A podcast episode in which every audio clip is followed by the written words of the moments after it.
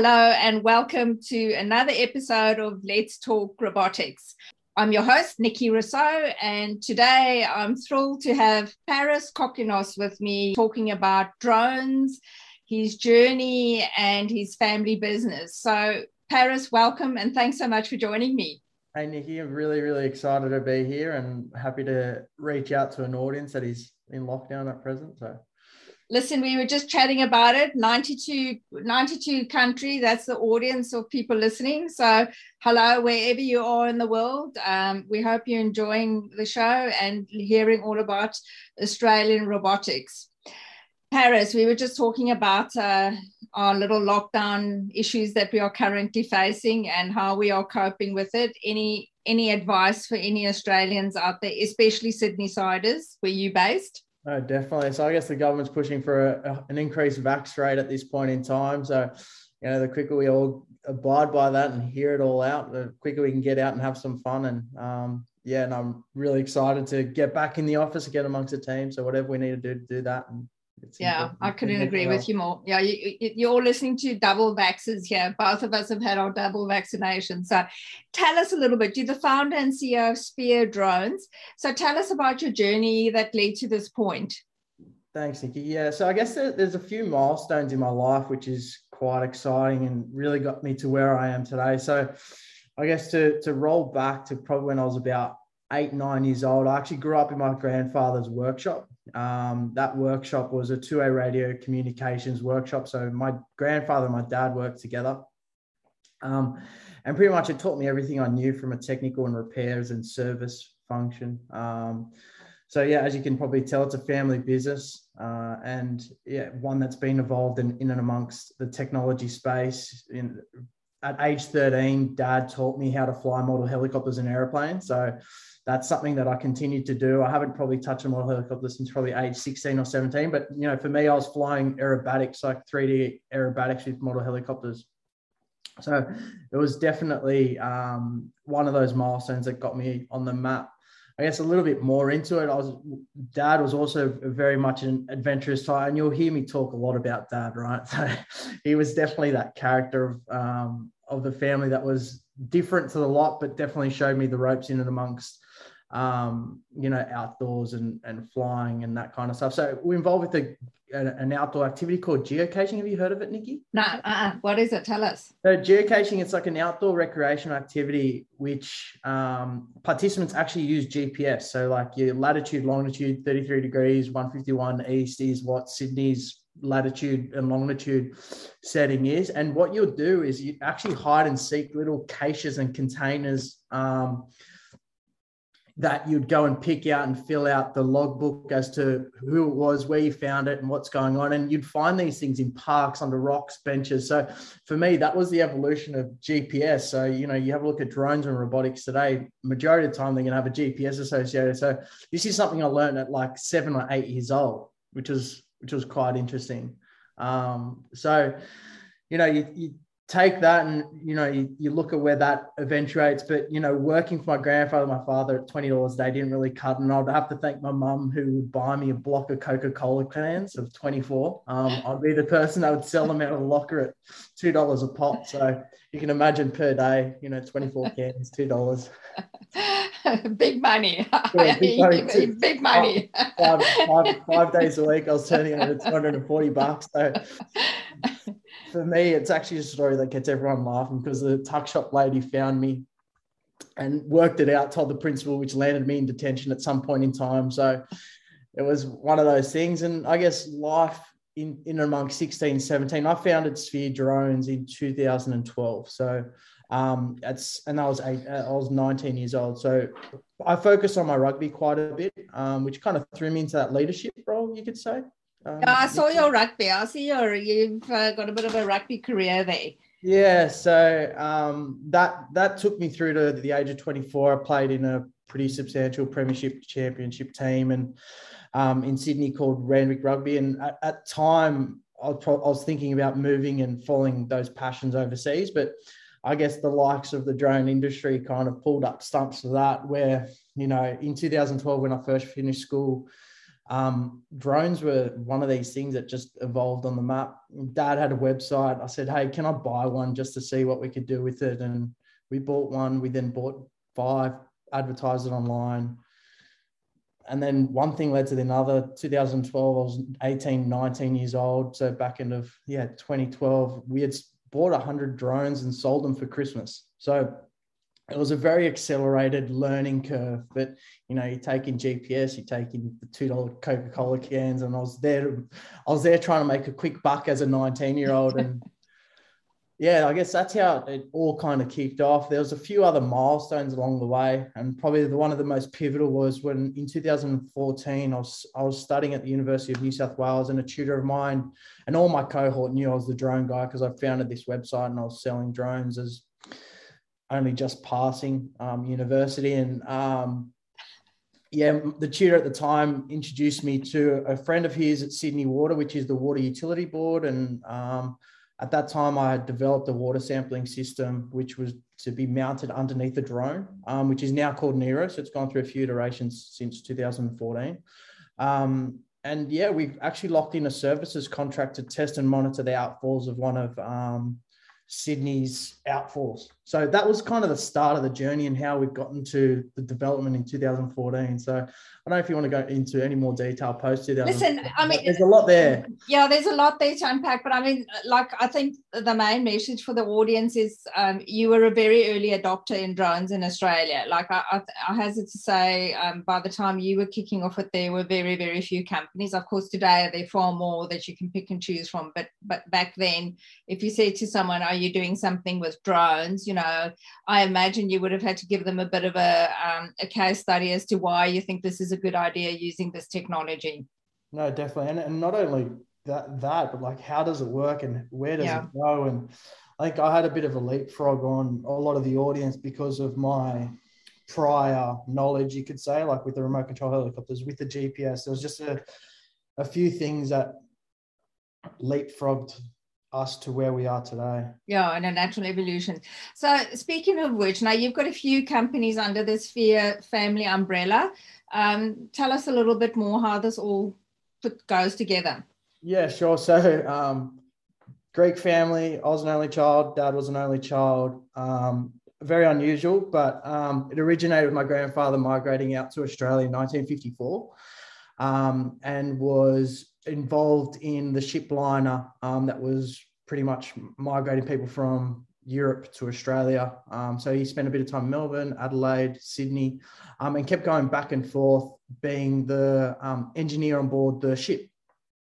So my grandfather was an engineer. He settled in Sydney in 1954, where he founded a business which was um, a radio technician. So he would repair and service people's radios. Um, that was in Sydney CBD, and um, that business actually still exists today. So that business has evolved into an organisation that services and supports um, the airline and the aviation industry specifically for their two-way radio and communication. So, you know, you've got your ground crew who work for your Qantas, your Virgin, all those um, organisations that have two-way radio, um, two-way radio communications between each other. They're our radios. They're our two-way radio networks. Um, so that's that business has this very very similar business model. You sell the radios, you service the radios, you repair the radios, so on and so forth. Um, and then I guess we were also involved in computers, so we imported a a processor early on in the 70s called the 6809 um, Motorola processor, which was the foundation of your PC computer, um, which was pretty, pretty cool. And then I guess Sphere Group as an entity today investing in technology, robotics, IoT devices, and specifically in the weather monitoring space. So, a funny story for you, Nikki. The dad actually developed in 1993 or 1992 a product called WeatherVox. Um, now, WeatherVox, I was actually quite funny enough. Have you are you uh, have you connected with Meg Kummerow? Um, yes, I know Meg Meg Kummerow. Yeah.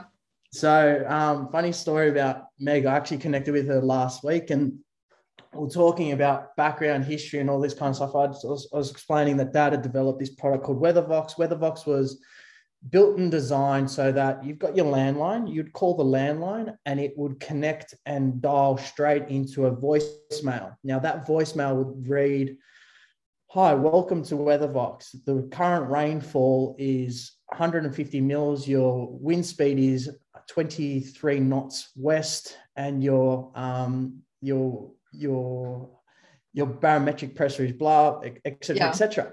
So Dad actually had developed this system back in 1993, which was which would connect to a range of devices and wind speed anemometers, tipping buckets, and all that kind of stuff. And I was speaking to Meg the other day, and she's obviously involved with the cotton farmers and an engagement officer up there in Queensland, and also a Fly the Farm founder. Yeah. And she had re- recollected that she had dialed this service back when she was younger. so um, it's actually quite interesting the way the world all goes the, around. The six degrees of separation, it's not, it's two degrees. Yeah. And um, that can either make you feel very young or you can suddenly go, oh, I'm a bit older now. no, definitely. And then I went to dad that afternoon. I'm like, you wouldn't believe who I spoke to. I spoke to this lady up in up in uh, southern Queensland. She's got a drone business, but she's also been involved in cotton farming. Yeah. And before we knew it, it was just one of those stories. I'm just like, this is just too surreal. And here we are today talking drones, talking weather, talking all sorts of stuff. Um, no, it's good. It's a nice story. I've been I've been meaning to catch up with Meg. She's a busy woman, but we will. I will get her on the show at some point in time. So very very busy. Yeah, listen. Going back to drones now, obviously with your early adoption in the market, um, I think there are probably more than about two thousand drone companies in Australia now. People doing work in drones what have been like highlights or things that you've seen in terms of the evolution of of how we're developing in the space? Yeah no so definitely. So we keep a very close tap on how many organizations um, grow month on month. Um, that's part of our mm.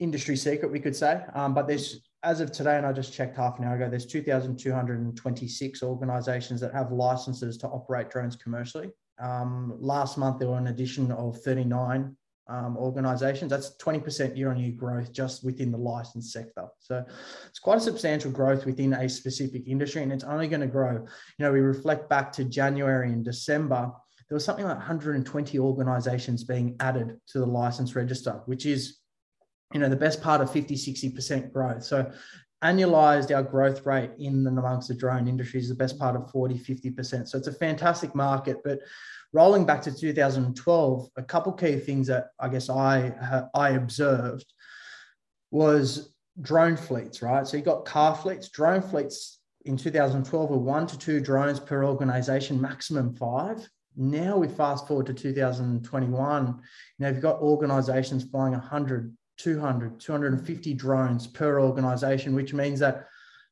organizations are adopting, which is fantastic. They're, fly, they're finding applications and use cases. Um, but then also they're, they're building out those case studies so that they can build out business cases within their organization. Now, another thing that we've acknowledged is that they're obviously flying longer. You know, I roll back to my days of flying model he- helicopters and airplanes. I was flying three, four minutes maximum, and I was using lithium ion batteries back in 2000 yeah, the year 2005, 2006, you know, lithium ion batteries today are lasting the best part of one hour, two hours worth of flight time um, in and among some of those larger aircraft. But then we've got, you know, other other energy sources like hydrogen that are coming online. Um, there's some fantastic product out there um, that are, are using sources like hydrogen.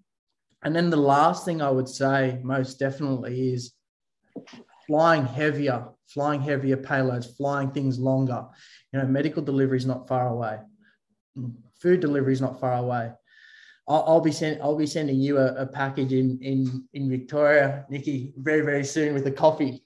Yeah, um, that, that's that's that's on the that's on the horizon. Um, so well, yeah. well, delivery has already been doing up in in um, Queensland. Um, medical deliveries is being done in um, Swoop Aero, as I'm sure you know the company Swoop Aero that's based in Port Melbourne. Eric Peck and his crew are doing medical supplies all over the world in countries such as Vanuatu and Papua New Guinea. So, New Guinea. So, like, I mean, this, this stuff is already. And the other day on LinkedIn, I saw a drone had been used for delivering drugs. And I'm not like I'm just going like there's no end to what we as humans are going to do with these this technology. And the only reason this drone was picked up, it had been modified and was carrying talk about a payload four kilos, so like a huge amount of money uh, just flying there. And the only reason that it had been picked up because it blipped on the radar because it was big enough to be seen and the police tracked it. I mean, talk about how easy it let's just catch the, the drone because you just get your what your goods.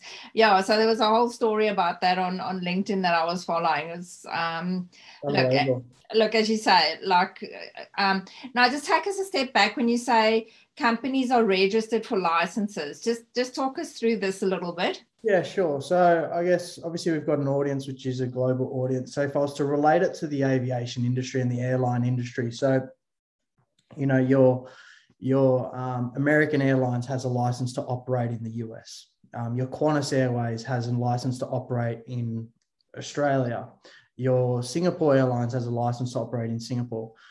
If you were to translate that down into the drone industry today, especially within the Australian market, is that Sphere Drones, being our business, needs to have a license to operate drones commercially, similar to Qantas, Singapore, American Airlines in the aviation space. Sphere Drones need that license to operate here in Australia at present. So every pilot that operates under Sphere Drones also needs a license. So the organization needs a license and the pilot needs a license as well. Okay, so you're going to CASA for that, which is the civil aviation yeah, um, yeah, that you're applying for it there. Now, is it a yearly license? Um, like, talk us through all of that. Yeah, sure. So part of the licensing structure is that there needs to be a level of manual and compliance requirements. So compliance and regulation is a big driver in and amongst the market at present. So part of the organisation has um, obligations to keep records of where a drone has flown, who has flown it, how it's flown, um, you know, the maintenance of the, that aircraft, um, the pilot and, he, and, he, and his or hers um, records um, and how long they've flown. Um, then the pilots have record keeping requirements around per category of aircraft. So a, a, sub two kilo drone, a seven kilo drone, a 25 kilo drone, actually being able to report on the capability of um, actually reporting on how many hours you've actually flown on each of those aircraft. So you can prove your case. And the same thing when you go and explore, for, example, beyond visual line of sight, like being able to have a register of all your successful flights um, that you have performed as an organization. If you've had any defects, identifying any of those issues or defects you have occurred. And this is an area that, you know, for us as a business, we're really trying to focus on. We've actually developed a piece of software called Curo, um, and it manages all of that for an organization. So we're really trying to simplify it. But that that compliance and regulation requirement is one that is make it or break it for a lot of the, these organizations at present, but it really doesn't seem to be holding back a lot of the market, seeing as though there's actually quite a substantial adoption um, at the moment. And there's organizations like ourselves and others out there that are trying to make it easier for businesses to adopt it. And it's as simple as having a manual, having a having a set of standard operating procedures, um, and, and applying and having your necessary insurances um, and competencies between your pilots and your organization to perform those sorts of operations. Yeah, I think what's actually quite important for companies to realize is in the adoption rate of, um, uh, in your case, drones now, that they don't become a drone company. They're using the technology and they they do have to be clear about how they're going to manage this in their company because I think sometimes they tread a little they they mistake the complexity of about um, adopting the technology and just going okay now we've bought these drones. But there's a whole change process um, change management process in the background. You need to talk to your staff about it um, and who's going to service these drones what do you do with you know so it's not just you buy the drones and right there's the drones now now this company's it, like it's it's a bit of a complexity around that do you want to talk about that a little bit yeah no definitely so it's it's very much you know it's very much like a hr framework it's mm. it, it, you could almost mirror what a hr framework looks like so there's policy and procedure around what um, an organization can or can't do, how they fly, where they can or can't fly.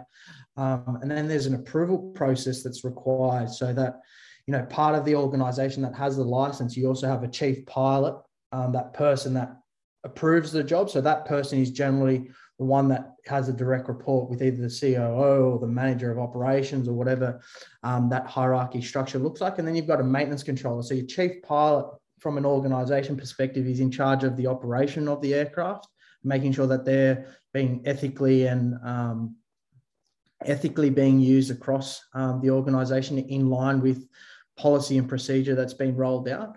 But then you've got a maintenance controller who can be the same person, but is recommended not to be. Um, that person is in charge of all the aircraft, making sure the aircraft are, are fundamentally okay to fly um, and have had the necessary checks. And, you know, you correlate that and you look at that. That is the exact same model that you'll see in your Singapore Airlines, your American Airlines, your Qantas um, organizations. So I'm not too sure if that answers your question, but there's there's a lot to consider. Um, yeah, no, no, it does. Going like a step deeper, like if you you go into an organization now, and if you're not providing the the pilots, how do they go about getting a pilot's license for? Like, I'm assuming above a certain weight, you need a license to be flying these drones. Yeah, definitely. So um, there's a, there's a category here in Australia called the sub two kilogram category. Um, the sub two kilogram category is an excluded category, which allows any any person to operate within a standard operating guideline, um, operate commercially, but it's very restricted. So you can't fly within 30 meters of people, places, and buildings. You can't fly within five five and a half um, kilometers of an airport and an aerodrome, and all that kind of stuff. So having this framework, um, and specifically to get your license as a pilot um, well, let's start with the, getting your license as an organization. So, an organization to get a license with the Civil Aviation Safety Authority, you have need to have all your things in order. So, you need to have a standard operating um, procedures for your organization as to how you operate, what your safety measures are, what your risk assessments look like you need to correlate that all the way down to your actual aircraft that you're planning on operating. And you also need to present the, the ways that you, you are going to present the record keeping requirements. So, your pilot records, how do you plan on keeping your pilot records? How do you plan on keeping your drone records? How do you plan on keeping your operational records? So, there's a long list of operational policy and procedure. You submit that to the Civil Aviation Safety Authority, you either get approved or get feedback. Um, and from there, your pilots then need to get a license. Now, the RePL course, the remote operated pilot's license, um, is a five day course, face to face course where you learn the standards of aviation, um, but then also have a practical component where you can get signed off on a seven kilo and a 25 kilo. Now, that license in Australia can cost anywhere between two thousand to two and a half thousand dollars um, per person. It's a five day course. Yeah. Yeah, it's uh, it's um listen, the drone industry, it's an industry. It's not yeah. just little drones. Like there's serious money in this industry. It makes me think when I uh, started Exaptech seven years ago, I should have gone into drones instead of personal robotics. But hey, listen, let me not complain. Um, there's a space for everyone in the market. and so you do the R and D section. You head it up at Sphere um, Sphere um, drones. Tell us about some unusual case studies or um, clients that you've assisted? No, definitely. So for us, um, R and D stems more than just creating a piece of hardware. R and D for us is more about talking about a solution and a concept that I got introduced to, and probably my biggest takeaway from the university was this concept of design thinking. So design thinking to me is what does it look like? What can it look like? And how can it influence decisions in the future? And how can it influence things of um, substantial substance, right? So, you know, some of the most uh, interesting and some of my favorite projects fall out of the R&D side of, of our business. Um, from a, um, a platform and a software perspective, an R&D perspective is actually looking at environments that can affect the performance of a drone. Um, so looking at for example, flying over salt water, will that affect the longevity of a drone? You know, salt water is obviously mm. one of those substances that really, really bothers um, aircraft. But then also the same thing for the mining client. So flying over red dust, does that affect the longevity of an aircraft? So that's a that's an interesting thing that we're still working on today. Um, but then looking at, you know, for example, Sydney Water. So we developed in 2013, 14, I actually developed the first water sampling system that was used to do some water monitoring um, and quality testing out at um, the Sydney headlands. But, you know, that water sampling project, the way that's unfolded is, you know, an organization like Sydney Water would want to measure the pollution um, of the outlet as to how far, how long it takes it for it to dilute and you cannot pick it up anymore. So they call that transect. So you've got a cliff face and you've got transect of five meters from the cliff face, 15 meters from the cliff face, 30 meters from the cliff face, 50 meters from the cliff face. So what we would do is we would measure a sample at every single one of those locations.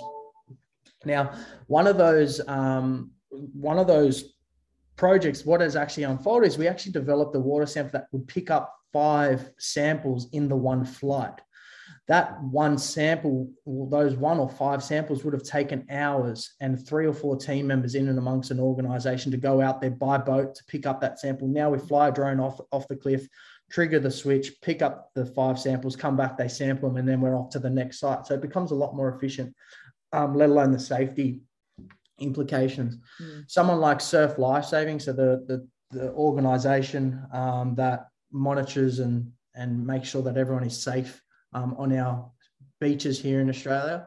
Um, we actually developed a water response solution um, probably two, three years ago now, um, where we would actually drop a life-saving device. Um, it was called a Restube, mm-hmm. Um, and have a voice communicate via two-way radio. So my dad's business was a two-way radio business. We came together and put this system together for surf lifesaving. Another interesting project that we worked on was with um, an agricultural agency. I can't disclose who they are, but it was to drive an increased demand of agricultural productivity.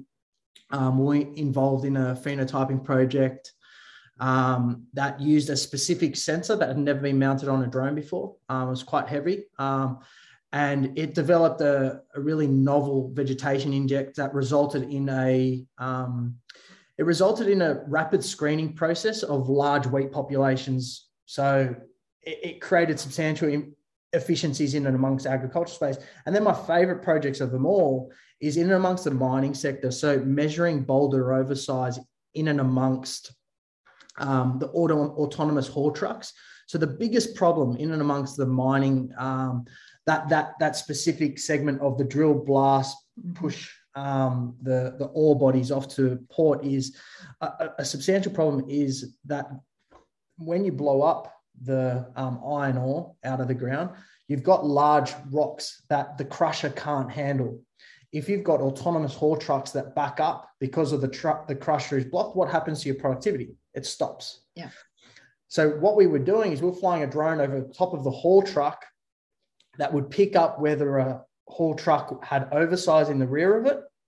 And at that point, we would trigger the system to say, hey, send this truck XYZ right and do not send it to the crusher so that there was a streamlined process in and amongst that, that whole thing. So, uh, you know, we, we've been involved in some unbelievable um, projects, which is the stuff that keeps me going day by day. You know, the one thing that about our, our job and our team in and amongst our business is, you know, not every day is the same. We're yeah. working on a beach one day, working with an agriculture industry the next day, working on a mining organization. And why? It's because we're really that conduit between international brands and manufacturers, but then also the Australian local market and what's going on in and amongst that drone industry.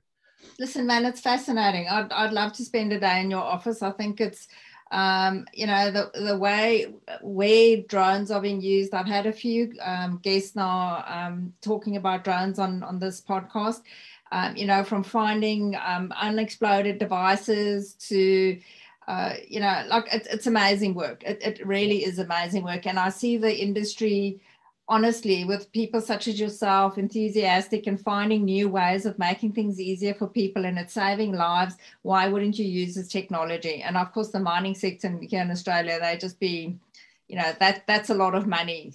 That yeah. that technology, getting a truck to go divert, that's serious money we're talking about then. Definitely. So yeah, no, it's yeah, like I said, you, I, you couldn't place me in a better industry. It's it's something that's definitely um, eye opening and that R and D design. Like, and it's that that thing that was drilled into me early on in my career is that design thinking, thinking like outside of the box. How can this impact other elements? And that's the stuff that keeps a lot of people industry, in, interested within the business. And our team stick by our company because it's awesome stuff and differentiation across their roles and responsibilities, which is really really cool. Yeah. So now speaking about the evolution about robotics like uh, what do you see in the space in australia Yeah, sure. So I guess the, the biggest thing right now is that they've identified within the next five to 10 years, we, we, we should expect to see five and a half thousand full-time jobs, um, which is quite, you know, when you t- start talking about a, a, growing industry, that's quite a substantial FTE volume. Um, you know, you have a look at external markets like driverless cars are occurring. You have a look at organizations like Boston Dynamics Spot, that, that robotic dog. That's something that we're looking at, at at present. You have a look at Tesla Bot. There's so much happening in and amongst the robotics and drone industry here in Australia that, that really keeps us on our toes here locally. Um, but then you've got internal markets. So from within the drone industry, they're saying by 2040, food deliveries via drone are going to hit between 50 to 75% of our population. And that's 20 years away. So, you know, between 2020 and 2040, we've got a lot of growing to do, um, which is which is quite exciting. You've got organizations that are adopting um, a lot of this awesome technology. Um, not just, and what we're finding is there's organizations that we're dealing with that not only want to invest in airborne drones, but also and a big focus of ours is airborne, landborne, and waterborne. Mm. So getting involved in that complete structure and that environment and you have a look at our processes and procedures everything just rolls into the one thing to the other they need repairs they need maintenance yeah. they need to sell it they need advisory how to use it they need training need compliance software it, it, it all falls into that um, one space. And really for us it's about growing our relationships with our customers. So you know those customers all want everything right? It's yeah. it's just one of those things. A one-stop shop solution. Look i'm i'm i'm a little bit hesitant or skeptical you know when they start flipping out these numbers about what's going to happen. Because you know like i started seven years ago and according to where i should be now look i should be retired and sitting on a beach somewhere drinking cocktails and you know not working anymore but sadly that's not the state of affairs in australia. Um, i think our robotics uptake is slightly uh, it's not slightly it's definitely lower than the rest of the world. Out of 38 company, countries in the world, we rank number 35 in terms of our adoption rate. So certainly there's there's a huge um, space for improvement in terms of how we're doing it. But I think what's going to happen is especially in the drone industry this stuff is just going to be there like and it's if you if you're not using it you, you're just going to be losing money it's as simple as that definitely and i think um, organizations need to have a focus of and not only organizations, but also the government and the influencers of the market need to have thoughts around how to resolve things around, you know, re- creating robust frameworks and easy ways of adoption, you know, removing layers of compliance. How do we con- constantly evolve, you know, what's coming into market and, and not um, putting roadblocks in front of those things? How do we remove like silos and, and how do we create efficiencies in labor and safety and all those sorts of things. So I think there's a few issues that we need to resolve as a country, as a country, as a government, but then also as businesses and people um, to really like accelerate that adoption. Yeah, well, it's it's people such as yourself working in the forefront that needs to get quite outspoken about and um, you know the better ways of doing it. And I know I know the whole robotics industry as a whole is they're all crying out for this that the streamlined processes and and stop putting roadblocks in front of things that we could easily be adopting things. Yeah, no, definitely, and you know, roadblocks are easily pulled away if you've got good culture for it too. So I think yeah. culture is another big thing. Um, I feel the Australian culture though, and one thing that I do want to raise is I was actually on a call last week um, with a with a working group um, alongside the Civil Aviation Safety Authority. And I said one of the biggest one of the biggest things that's going to influence success within the Australian market and the adoption of technology and the safe use of technology is hearing the way success stories of localized Australian businesses using this technology works. And the biggest thing is Australians are probably the first um, first population that will say, no, no, I want to see it done here locally in Australia. They don't want to see how it's done in the US. They want to see how it's done here locally, yeah. how, how Joe up in Queensland has done it, you know? So I think that's that's what we need to be driving for in and amongst manufacturers, regulation, government. Yeah.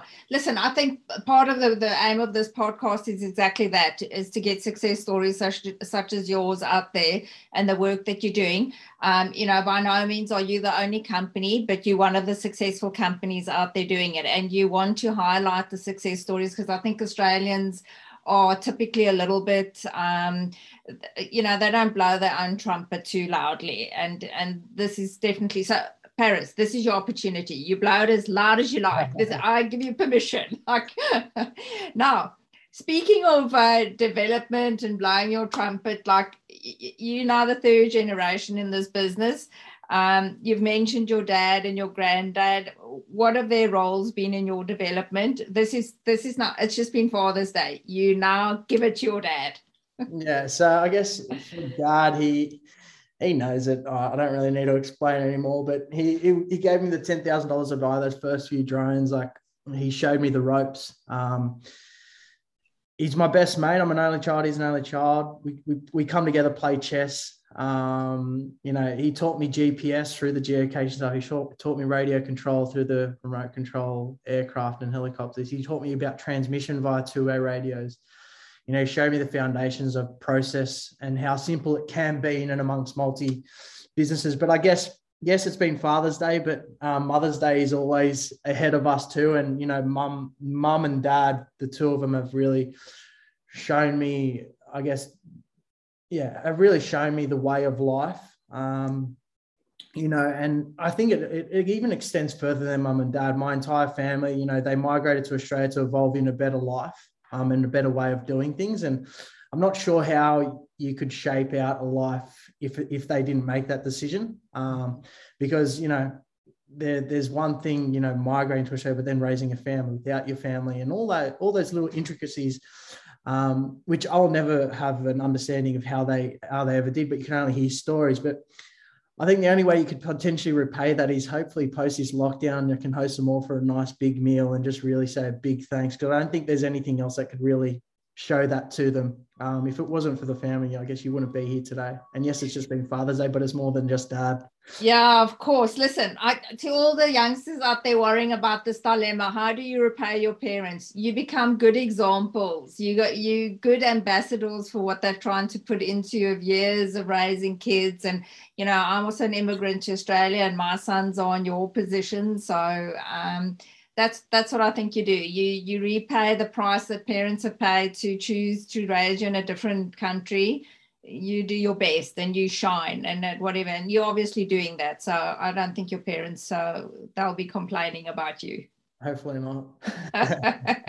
Now other mentors. Tell me about it. You must have other mentors that have shaped your journey for you. Yeah no definitely. So i guess um yeah i i do have close week to week engagement with a couple key people but i guess at a very very top level the salesforce team have been a group of mentors that have really like driven us to be better um, and be great. I had I was very fortunate enough to meet the CEO of Salesforce. Um, the best part of two three months ago on a one to one, which was amazing. You know, she's her name's Pip Marlow, um, one of the most amazing people I've met. Um, she's someone I definitely look up to from a mentor perspective. She probably doesn't know it, but um, I'll, I'll, verbalize it and beat the drum about it.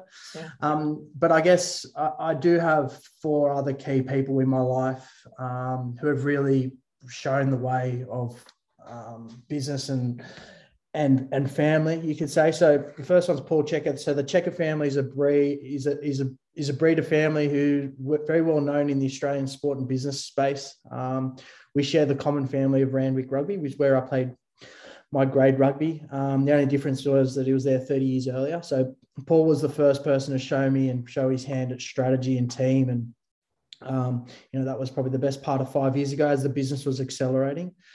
Um, I met another gentleman by the name of Paul Crawford, um, another breed of Randwick Rugby um, personnel, and who, who is who I was introduced, as I said, who I was introduced by Paul. Paul found has found, recently founded a business called C to Zero, which is an amazing startup that takes emission allowances um, and attaching attaching them to everyday goods. So you think about a coffee cup, a t-shirt, a haircut. Every single one of them has an allocation of carbon to it, and it's a really really interesting business model. And I, I speak to Paul on a daily basis Um, we even go for a walk around one of the parks here in Sydney called Centennial Park and do our stand-up meetings. And um, he supported me through tenders, pitch decks, connects to businesses. And then the last two people is my my godfather, um, James Stevens, who founded Roses Only back in the early 90s. Um, I'm not sure if you know Roses Only, but it's a pretty substantial organization. And he splashed himself at e-commerce and continues to push me to be better. Um, he's exposed me to life lessons, learnings, e-commerce. And then the last one's my, my uncle Dean. Um, I spend most Thursday nights um, at the driving range with him, um, the golfing driving range with him, and bouncing ideas. He's got manufacturing history, leading team strategy. So I've got a really fantastic group of um, people around me, not only family, but also friends and, and mentors. So Listen, yeah. Faris, you've just given me the recipe. If in 10 years, now I'm not even talking 10 years, if in another four years you aren't doing something extraordinary, you'll need a clip around your ears because with a team like that around you, like you're destined for success. No, definitely. And yeah, no, those four team, those four people have played pretty pivotal parts in my life. So alongside family, of course. Well, great. You've had the chance to acknowledge them now on Let's Talk Robotics. If anyone wants to reach out to you for drone questions, any other questions, um, okay, I'll put your email address in the yeah, show notes. Put my put my email address paris at spheregroup.com.au. Reach out to me on LinkedIn. Um, if you're interested in following me on Instagram, go for it. I, am a I'm an avid chef. I love cooking. Um, so you know, I'm I'm happy for absolutely anything. Fabulous. Paris, thank you so much for your time. It's really been interesting. I love I love watching how this drone space is evolving in Australia. I think we don't have to stand back for anyone in the world in terms of the technology and the solutions we're providing here and the people that work in the space. So um, I, I, think in the next five years, it's it's definitely going to be an industry to watch closely. No, definitely, and yeah, it's definitely one I'm very excited to be at the forefront of, and you know, being that conduit between international markets and the local market here in Australia. Oh, fantastic.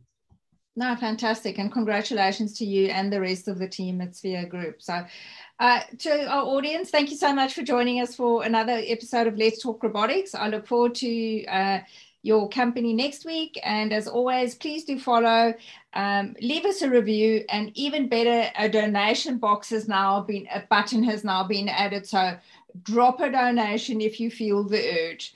Have a great day. Talk to you soon.